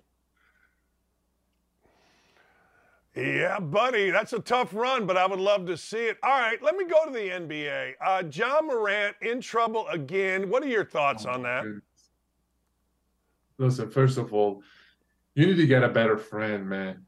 Like whoever advising you, whoever around you, get rid of them immediately. You are one of the faces of this league. You just signed a contract with Nike over what 100 or 200 million something. You sign a five-year max contract with Memphis, and now you want to go out there and act like what you are. I don't want to say a wrong word, but you are that person on the street, whoever. I'm like, come on, man. Like you're literally just you're trying to get yourself out of the league. And the sad thing is, there are thousands, maybe millions of people, uh, kids around the world idolizing you. So you holding a gun, right? Listening to this crazy music, and all the fans going to think that is cool thing to do, and they're gonna follow your footsteps. They're gonna idolize you. So like, what are you doing? So he needs to get a better friend because that friend is what was with him was not a good friend. Because if it was a good friend, he will slap that gun out of his hand and say, "Do not waste your life on this." Like, well, I don't, I don't want to say anything wrong. Anyway, but it's just sad to Oh, see him going that road. You know, everybody, well, somebody said if you can't change your friend, change your friends, you know, and I'm with you. It's Yeah. like guys on Instagram Live not telling him you're an idiot for having a gun, obviously. I mean, and you did. The problem that I look at, and this is me being an ex coach, he didn't learn from the first time. I think he got a bit of a break the first time from the NBA when you add all the different things up that were coming out. And here he's like, Yeah. hey, NBA, stick it. I'm going to do what I want to do. you know, NBA NBA kept talking about you know morals and you know inspiring the young generation and standing for what's right and stuff. I mean, if I was if I was Adam Silver, if I was a commissioner, I will just ban him whole next season to just to set an example, just just to show the kids around the world this is not we we don't care who you are, we don't care if you're like the best player on earth. You do something that is just not acceptable, we will ban you. So I think he should be banned whole next season to just to set an example for the next generation. Yeah, I don't disagree with that. I think a couple of other NBA players have come out and said the thing. You know, at one point, and I get that the end. It seems to me, you can tell me I'm wrong, but it seems to me the NBA does the worst job of protecting its game, uh, and and the best job of protecting kind of crap, right? Just crap. Like, you know, we're going to protect China. We're going to protect players that act like it. Some point you got to protect the integrity of the sport and what kids see. At some point you do. You have to. Exactly. Exactly. I mean, there are so many people came out and talked about it. I mean, I'm sure you follow what Phil uh, Jackson said. He said, I mean, this we're talking about like the best, the best coach maybe ever, you know. And he said uh, he has not watched an NBA game since the bubble. And there are many other players like that. I mean, look at John Stockton. He was talking about vaccination, you know, uh, how people are losing their job just because of they're unvaccinated. I mean, I have two NBA ref friends actually that lost their job just because of they were unvaccinated, you know, and now they are suing the league, I believe. But um, you know, NBA is literally standing for the wrong things, and they think they are.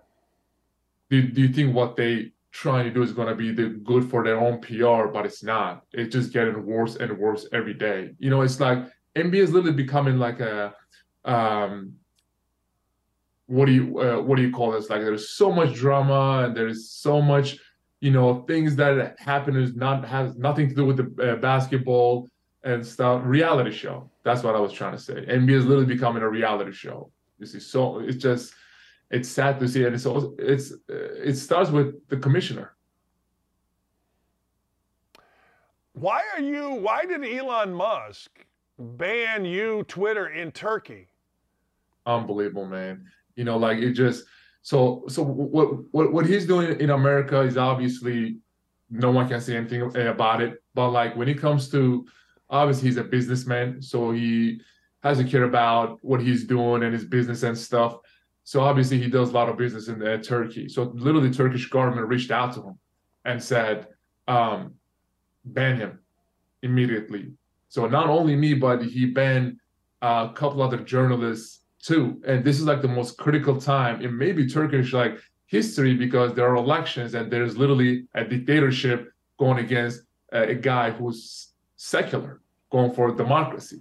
So right before the election, Turkish government re- reached out to Elon and said, ban this, this, and that guys. And he did it. And uh, it just, I had to call him out, man, because it just, what he's doing is just not right. Um, he even tweeted and said, would you rather want me to ban only like few guys and, or you just rather uh, let them ban the whole app in a country? They're bluffing. They're not gonna ban the whole app in Turkey, you know? But Elon thinks like a businessman. Obviously, he wants to make a lot of uh, money from uh, Turkey and stuff. So it's just sad to see, uh, but I had to uh, call him out on that, that one.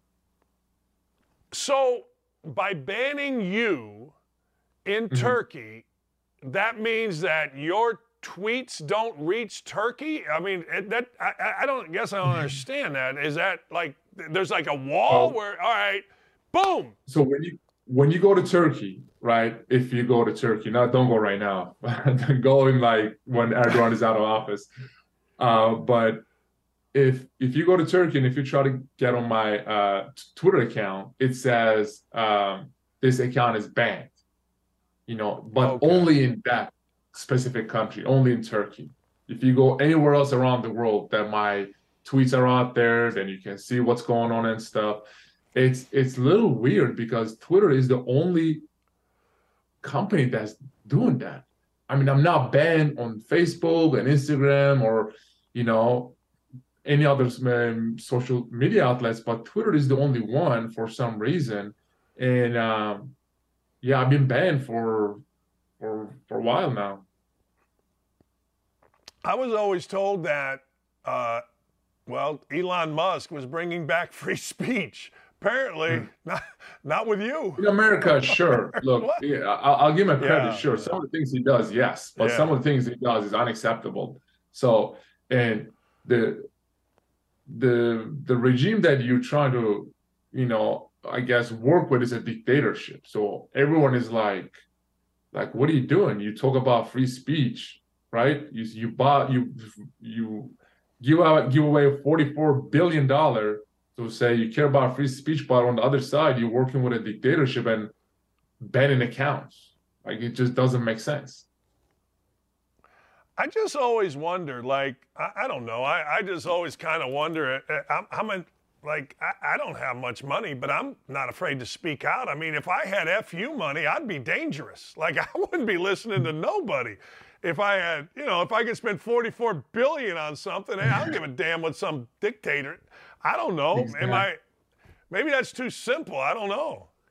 and also like he doesn't maybe he doesn't think about what he could cost actually because that you are going to let him win and he's going to be in power for another five years and just just for that there's going to be so much blood on your hand because that that's a di- he's a dictator that shuts down media outlets puts journalists in jail and there are so many reports that this journalist in jail gets killed tortured and rape and stuff so and so like what are you doing you know you have so much blood in your hand if you if you acquiesce and you say I want this done and you're Elon Musk or others and you do it, then you are acquiescing to a dictatorship. That's, Yeah. that's it. I mean, you know, if you it, it, it and you're supporting it, which is I don't know why anybody would want to, but. Hey man, keep fighting the fight. Hope you run mm-hmm. because the world needs you. The world needs more of you and less that, of the man. crap. So appreciate you, man. Thanks for coming on. You're always great. Oh, for sure man always nice talking to you There he is. He is fantastic. I hope he runs because we need people that aren't afraid. Let's be honest. It seems like we've got an entire nation of afraid. Like we got, you're you're talking about Elon Musk banning a man in Turkey. Why? Because he speaks truths about Turkey? The bottom line is this if you support bad stuff, then you're in line with bad stuff. Then you are a bad person. I don't get it. Like, I honestly don't get Dwight Howard's thing fascinates me because he looks so happy. And then if you read his statement, it is such a miserable sounding statement. So I'm going to go support the misery because Nike may get mad at me or because the NBA may get mad at me. And I guess that's the way the world works. I guess if I were in his shoes, I, I still wouldn't do it. I'm just telling you, I don't give a damn. I wouldn't do it. I I uh, I wouldn't do it. Not even close. All right, we come back. I got some stock up and stock downs. You know, Brittney Griner, here's a shocker. She went to Russia, got thrown in a Russian jail. Oh, wait a second. She got a new view on the country. Really? Really? No kidding? God, what a surprise. Morons. We have more morons that we got to talk about. I want to have one day where we just talk about the good stuff. I am going to praise LeBron James. Don't at me about it either. Stock up, stock down, and it includes Indiana University men's basketball. What? We'll be right back. We'll be right back. Got to take a short break here. We are rolling with Don't At Me, and you don't want to miss it. Stay tuned. When you need mealtime inspiration, it's worth shopping Kroger, where you'll find over 30,000 mouthwatering choices that excite your inner foodie. And no matter what tasty choice you make, you'll enjoy our everyday low prices, plus extra ways to save, like digital coupons worth over $600 each week. You can also save up to $1 off per gallon at the pump with fuel points. More savings and more inspiring flavors make shopping Kroger worth it every time. Kroger, fresh for everyone. Fuel restrictions apply. Hey, you know, there breaking news. Matt Ryan, former Colts quarterback, is not announcing his retirement. He's just announcing that he's joining CBS as an analyst. I can't imagine anyone duller than Matt Ryan. Jay Bilas. I'll give you that. I can't imagine anybody duller than those two. He, he's going to be to basket or to football what Bilas is to college basketball. Oh, so, oh, well, they threw it down the floor and come on. Uh, so Matt Ryan is going to join CBS, and the world is a better place. Stock up, baby. So after the weekend, I'm watching, I'm sizing things up, and stock up LeBron James. I look, nobody expected it to happen. They were two and ten to start the year. They had a rookie coach in Darvin Ham, and next thing you know, at the trade deadline, they switch places basically. They had six out, six in. Austin Reaves becomes a thing. All of a sudden, Anthony Davis in the playoffs starts guarding everybody from a one to the four. He takes out Steph Curry. Ah, it's unbelievable, but the constant through it all is LeBron James. So here goes LeBron James back into the Western Conference Finals. Now he's playing my Serbian brother, Jokic. So it's going to be a blast to watch, I think, anyway. It's going to be fascinating to see what Anthony Davis can do against Jokic. It's going to be fascinating to see how many games in the series old Street Clothes misses because, well, Street Clothes, he's going to get hit by the awkwardness of Jokic, so thereby he's going to get hurt. And we all know a little bump on the head, and Anthony Davis is out in a stretcher. I mean, know, Get the wheelchair, baby. Anthony Davis got touched in a game and not in the nice places. But you got to pitch in. You do. You got to pitch in for LeBron James. He's the all time leading scorer. Hell, he might end up being the all time leading assist guy. He's taken everybody that he plays with either East Conference, West Conference, finals. He's uh, NBA title. I mean, he's just done it with everybody. So you got to pitch in and give the guy a little bit of credit. Look, I understand I don't like his politics, man. He's la fraud. He flops. Yeah, okay. That's fine. I get it. I ain't mad about what you're saying, and I think you might be right. All right? I'm not saying you're wrong. All I'm saying to you is this you got to respect the dude's work on the court. You just have to. You do. And this is going to be interesting because really it's not LeBron James and the matchup, although he against Jamal Murray would be fun. Jamal Murray is a terrific playoff player like Devin Booker of the Suns. But the interesting matchup is going to involve Davis and Jokic. Is Davis too quick for Jokic? Is Jokic too physical for Davis? You know, Davis gets in a stance, he gets spread out. He's about from me to the freaking wall over there. Me to the wall over here, you can hear it. That's not very far. But the wall over there is far, man. And he uses his length and he uses it very well. So it's going to be a fun series. It's going to be a late night series. So I'm going to look like three miles of bad road every morning, uh, day after, because I'm going to watch. And I'm going to enjoy because I enjoy the living hell out of a good series, particularly a late night series. I don't know who I'm betting on. I have no idea. I have no idea who I'm betting on. What I do know is this. What I do know is I am going to watch, and I, ladies and gentlemen, have a ton of respect for LeBron James. Brittney Griner. Hey, look, you take the little victories in this country where you can get them. Brittney Griner, as we spoke a little bit earlier, said it just hit different. The original, well, never mind. The woman with an Adam's apple says it just hit different this time. Now, I'm going to do something, okay?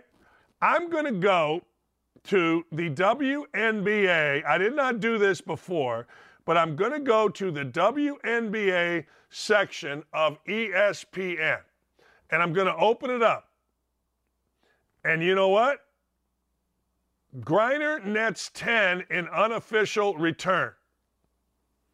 All right. It doesn't, the headline is not how the national anthem hit right. There is an art in there. She acknowledged after hearing the anthem before the game, it definitely hit different. That's the only part that they talk about. That should be a headline. Like Brittney Griner saying the national anthem hit different should be the headline of ESPN regular, not only the never watched, never paid attention to WNBA part of it. That should be numero uno. Damn near should be numero uno on every sports site. I know we here at Outkick, of course, because this is what we do, we put it up there. But don't you think like, here is somebody that protested. She didn't know what she was protesting because she did not know what was out there, just like these idiots, Frank Reich and others don't. But long story short, so now she finds out where uh, weed, arrogance gets you thrown in a Russian gulag. I think it's a gulag. I don't know. Maybe it's not a gulag. Let's just say jail. Well, next thing you know, wait a second here. This wouldn't have happened in the United States. Of course it wouldn't. You're a African American lesbian athlete. You could commit murder and you ain't going to jail. I mean, you kidding me? How many boxes you gonna check over here? There is no, no, no accountability for Brittney Griner over here in America. We know that. So Brittney Griner decides, hey, it hit different, really. Good for you, Brittney Griner. Brittney Griner, you knew better at the time. You just got caught up in trying to make cap money. And like Cap, when you speak, it just seems dull, uninteresting, and uneducated. All right. Uh, Bryce Harper, baby. Stock up Bryce Harper. Bryce Harper the other day came tearing out of the dugout to defend his teammate. Look at him. Yeah, Bryce Harper's not messing around. I've never been the biggest Bryce Harper fan. I've become, I guess, more of a Bryce Harper fan. I have. Bryce Harper to me uh, won me over, I don't know, I'm not sure when. I like the fact that the Washington Nationals won the championship without him. But this pitcher, this no nothing, no who knows pitcher uh, named Jake Bird was, uh, you know, taunting. He was doing some taunting of his teammates. Next thing you know, um, well, Bryce Harper comes tearing out of the dugout. We can't show it to you, but I'm all in on it. He's been hurt, Harper has. So he said, Hey, look, I'm going out. He says, I got emotion. I understand getting fired up for an inning and stuff like that, but once you make it about a team or make it about yourself and the other team, that's when I've kind of got a problem. The bench is cleared. Guys did some shoving. He had Tommy John surgery.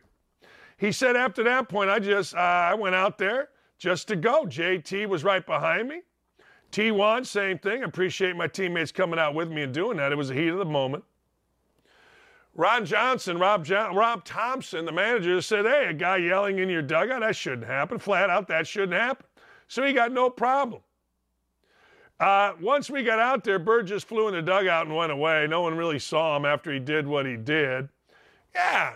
Hey, look, I'm all for defending your teammates.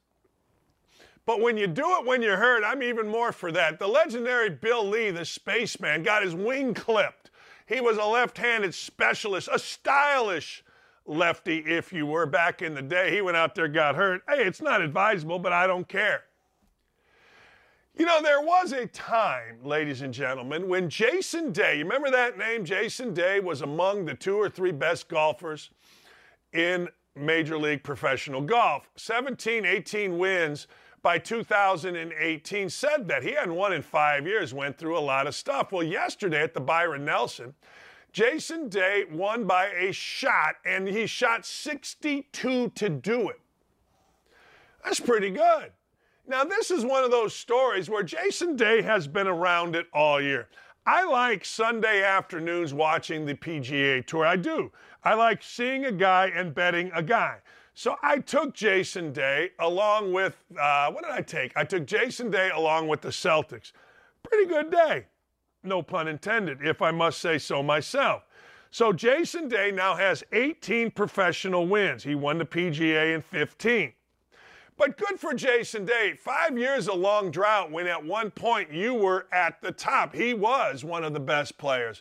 He lives in Muirfield. Urban was a friend of his, played golf with him, and said he's just a great guy. So I always, always, always liked Jason Day. And I was very happy. Not only did he win me money, but Jason Day won himself a tournament. All right, my boys, Indiana University. Now, look, you got to understand Mike Woodson is different. Mike Woodson played at Indiana. Mike Woodson is one of us, Broad Ripple High School in Indianapolis. I called for a former Indiana player to be hired. The AD listened. The AD called me. We walked through all this stuff. Next thing you know, Woodson's hired. Now, Woodson hasn't exactly set the world on fire in two years. He came in like ninth and third in the Big Ten. He got to the NCAA tournament. They quit this year against Miami. But one thing that Indiana University will always do, we will always anoint a savior. And the guy on the right, some dude named Mackenzie Mgbako, is our latest savior.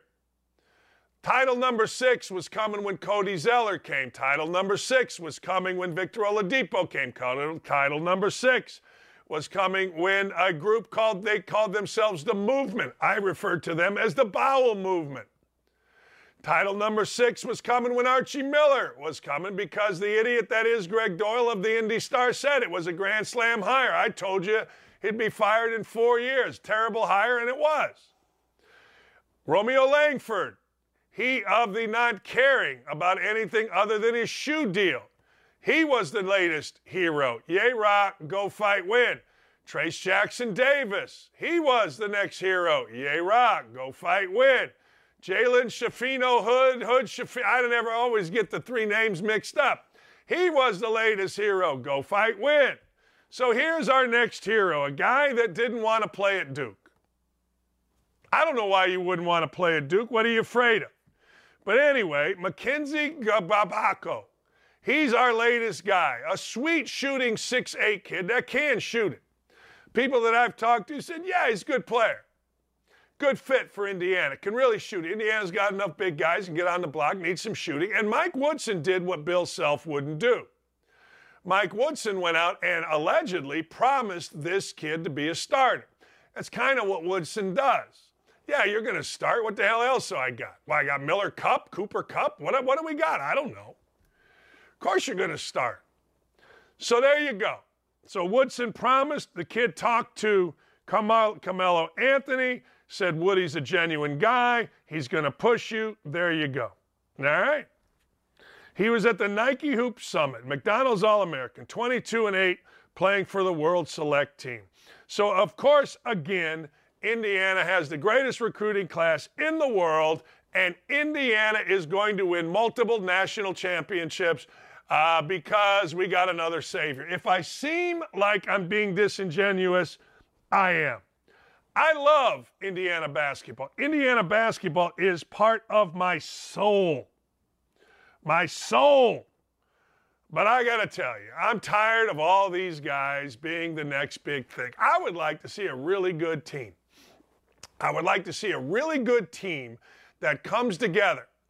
I got to tell you, and that leads me right into my last stock up. The ladies of Harvard softball, you talk about a team. These ladies were floundering a bit. Nothing was really going their way. They went to Princeton, lost two or three. But next thing you know, guys, They are a real team. This is what I'd like to see out of Indiana. Indiana players, for whatever the reason, since 2002 have thought they've actually done something. They haven't done anything. Nothing. Zero. Zip. Not one group has done nothing. Hell, I captained an Elite Eight team and started on an Elite Eight team, and all we had to do to get to the Elite Eight was beat an 18 year NBA veteran in Johnny Newman and then beat Michael Jordan. All these guys got to do is beat Miami with what? I don't know, the Cavinder twins? Wait, those are girls. So every year since 2002, we've had to listen to Indiana. And I've never, once I did. I saw a real team out there, actually two times since 2002. Harvard softball, the women of Harvard softball are a real team. They legitimately care about each other. I told Lee, I go, man, I'm so invested in this team as a step parent because these girls, when you hang around the hotel with the parents and you're, everybody's invested in everybody else. They're always sitting together. They're always talking together. They're always pumping up each other. Hey, you know, uh, Lindsay has an exam tomorrow. We're going to help her. I mean, it's amazing to me when you get a group that is so invested in one another and the power of that. So, what does Harvard softball do? Well, let me give it to you. They got to win their last three games at home against a team that was good enough to make the Final Four. They beat them, beat them all three, won the last one 11 to nothing. So, or 11 to 3. They got to go to Princeton and play in a four team tournament. They got to play Yale, their rival. They beat the hell out of Yale. Okay, then they got to play Columbia. They beat the hell out of Columbia. Now they got to play Princeton at Princeton with obnoxious fans. Fans that after strikeouts are waving at the Harvard players. Fans that bitch about every single call, every pitch was, oh, oh, oh. So what they do, they got blown out in the noon game on Saturday. Blown out. Six to nothing. I think they got one hit. So what does Harvard softball do? They start a freshman. They start a freshman, and she is a stud. And this freshman goes out and dominates. This freshman goes out and decides that, you know what? I'm going to win because, well, frankly, um, I'm pretty good. But it always doesn't go that way, does it? It's three to nothing. It's three to nothing. And next thing you know, it's three to two. So what does the coach do? Well, I'll tell you what the coach does. The coach brings in a junior named Anna Reed. Anna Reed decides that she, ladies and gentlemen, is going to be basically Mariano Rivera. She is Mariano Rivera. Next thing you know, all right, guess what? Next thing you know, Sacrifice Fly by Tegan Shaw provides the winning margin. Next thing you know, the gals are in the freaking playoffs. They're in the NCAA tournament, ladies and gentlemen. That's right. They're in the NCAA tournament, and we will be traveling. Yes, ladies and gentlemen, we will be traveling to Fayetteville because, ladies and gentlemen, Fayetteville is where Arkansas is. Riley Flynn, I was looking it up, I couldn't remember her last name. Riley Flynn was a freshman pitcher. She was player of the year, and I can't wait. We're going to get in the car. It's nine hours, one minute to Fayetteville, and we're going to drive it Thursday after the show, and I can't wait. Stock down.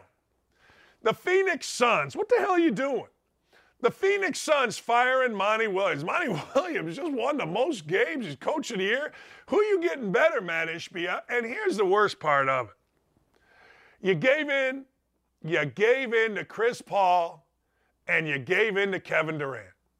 When has giving in to Kevin Durant ever worked for anybody, including Rick Barnes at Texas? It's never a good thing.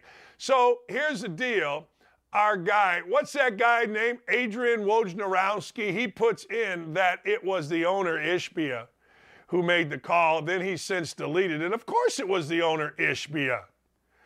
Ishbia comes in and he seems like a great guy. Everybody at Michigan State tells me he's a great guy. But he wants to put his own stamp on the team that just disappointed and, in fact, quit. DeAndre Ayton quit.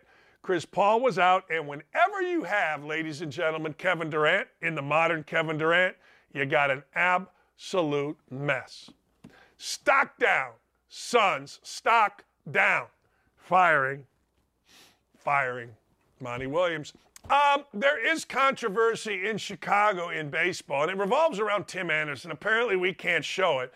But Tim Anderson gets on first base. Now, Tim Anderson, the oft injured, bumbling, highly overrated shortstop of the Chicago Cubs, said to the first baseman, I hate this place. Now, people are now saying, I hate this pace. I don't know. He was talking about the pitch clock.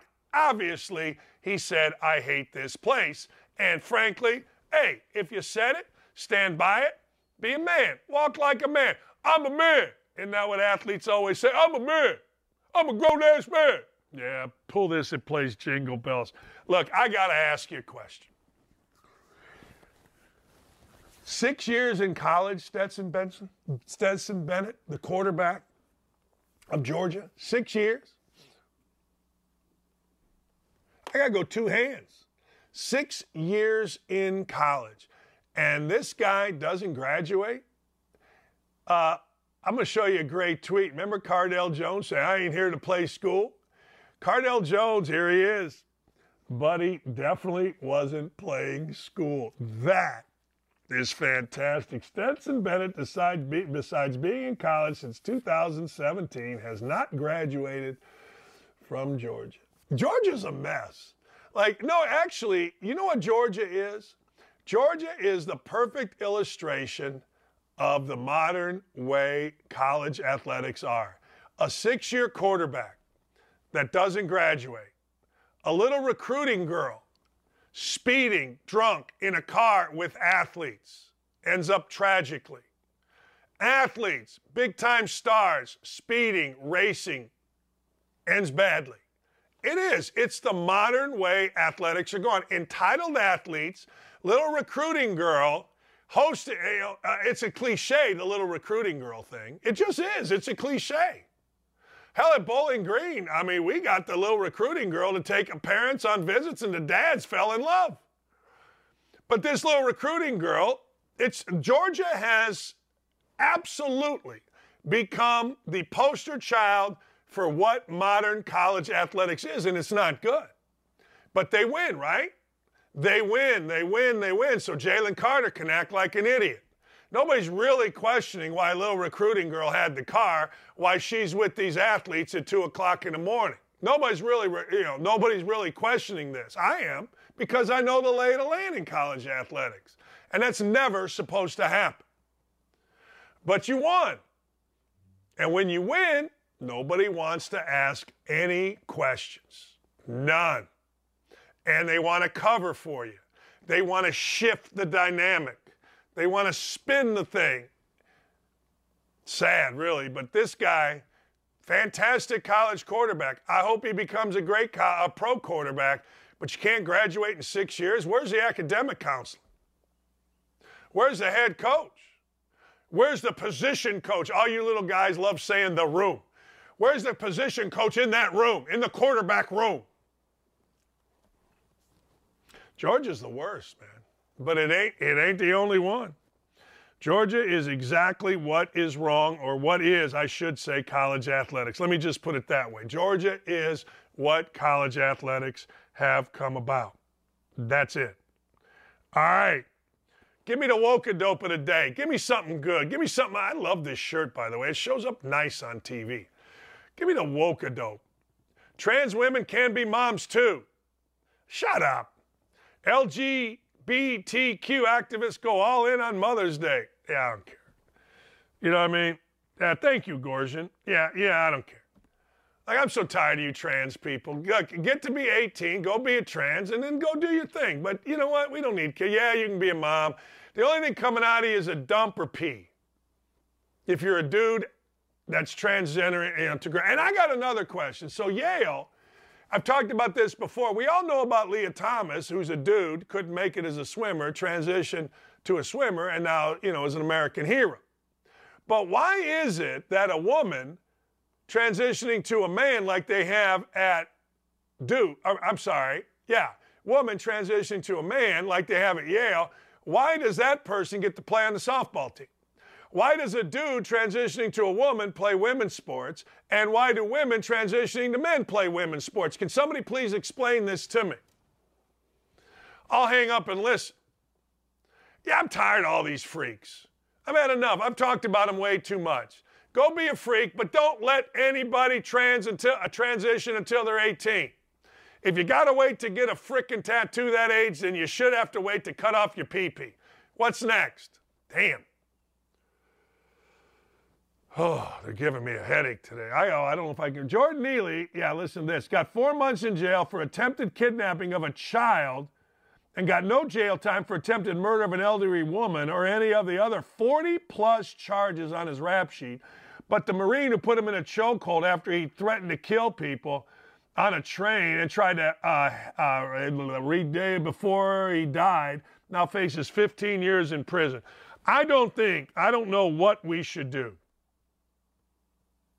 I, I honestly don't. I don't know what we should do about this. I mean, I don't know how you stop a DA who's so racist. If this were the other way around, you and I both understand.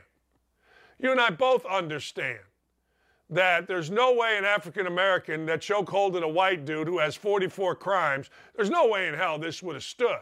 Now, somebody could say, oh, it's so hard being a white guy. It has nothing to do with that, it has to do with justice. This dude may have saved lives. In fact, I guarantee you he did. Did you see this? So now the picture, instead of the 44 different mugshots this guy had, the picture people are putting around is him as a 15 year old looking all soft and dainty, actually kind of looking like a girl. And that's what they wanted. It's what they wanted. Yeah, Neely broke an old woman's eye socket and nose, punching her out. The world is a better place without him. The Marine should be giving given a medal. I totally agree with that. I totally agree with that. That's unbelievable. Hey, you all are digging our last few shows. Barry Ferguson, thank you very much. Ross Burnell, he stands with the Marine. What don't you understand, Rick Bungle? Uh, I don't know what to tell you. Dan, does I 70 go through Effingham? I don't know. Dan, you can make it to Fayetteville in less than nine hours. Let me brag for a second. May I? Stay with me here. I want you to know something. So we left uh, Princeton, New Jersey after the second game, and we were supposed to get home at 2:30 in the morning. I have on my car a thing that tells me this. I averaged, I want you to know this, 77 miles per hour. We got home an hour earlier. That's right. I averaged over nine and a half hour, nine hours, whatever it was, 77 miles an hour. That's man stuff right there. Lee, Lee drove for about an hour and a half, two hours. I'm just telling you. That's being a damn man. I ain't, I, no, uh-uh. I ain't afraid to say it. That's man's work. Lee's like, You want me to drive? I said, Yeah, uh, yeah. And then I drove an hour, then two, then three, then four, then five. Then I had to pee, so I stopped. She gave me an hour and a half, two hours, and I gave the rest. 77 I averaged. Got home an hour earlier. Yeah, that's right. Dan, how often did you have to stop and go potty? Sean Black, send me your address again. I stopped five times on the way there. I had one of those. I had one of those, one of those on the way home. I averaged 77. All right, here's what I need you to do. Everybody do it right now. Go right now to the damn like button and hit it for us, will you please? Will you please? Dan, I would go at least 85, not for 95, not for nine hours, you wouldn't. Nah, not when you're going under tunnels, not when you're going through. No, you would not go 90 or 85 because you got tunnels, you got construction. No, no. I respect the American worker, people. I expect folks that are working. You got cops, you had to make a stop. You had to drive through. When I started the thing up, I was at Princeton uh, softball stadium. I had to go through the neighborhood to get to the highway. No, no. This was some serious, serious, serious driving. Dan, small bladder? I don't know. Maybe. Maybe I, I don't know. But I know this. I went one time on the way home, and here's what we did. It was dark. We pulled off the off ramp. I got out, peed in the street, got on, and went. That's right. And had a glorious Mother's Day. I hope everybody had a great, great Mother's Day yesterday with your family. Hope you got a chance to talk to your mom. If you were suffering because of a loss, maybe a mother, maybe a daughter, holidays can be very, very hard. And I'm here to help you. I'm going to tell you something now. If you are one of the people that lost your mother, lost your wife, lost whatever, go to Traders Point Christian Church and look at the conversation yesterday between a remarkable woman and Aaron Brockett, the pastor. This woman dealt with her husband's ALS for five years. It is uplifting.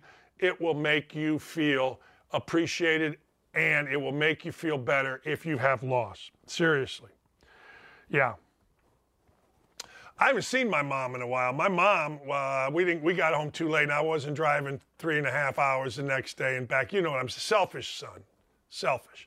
Anyway, have a great afternoon, everybody. Get to the like button, get to the subscribe button. My goal is by the end of this week, we have a million subscribers. We're at 822,000. My goal is between all of our shows, we get to a million subscribers here on Outkick. Aaron, thank you. Da- uh, Davey, thank you.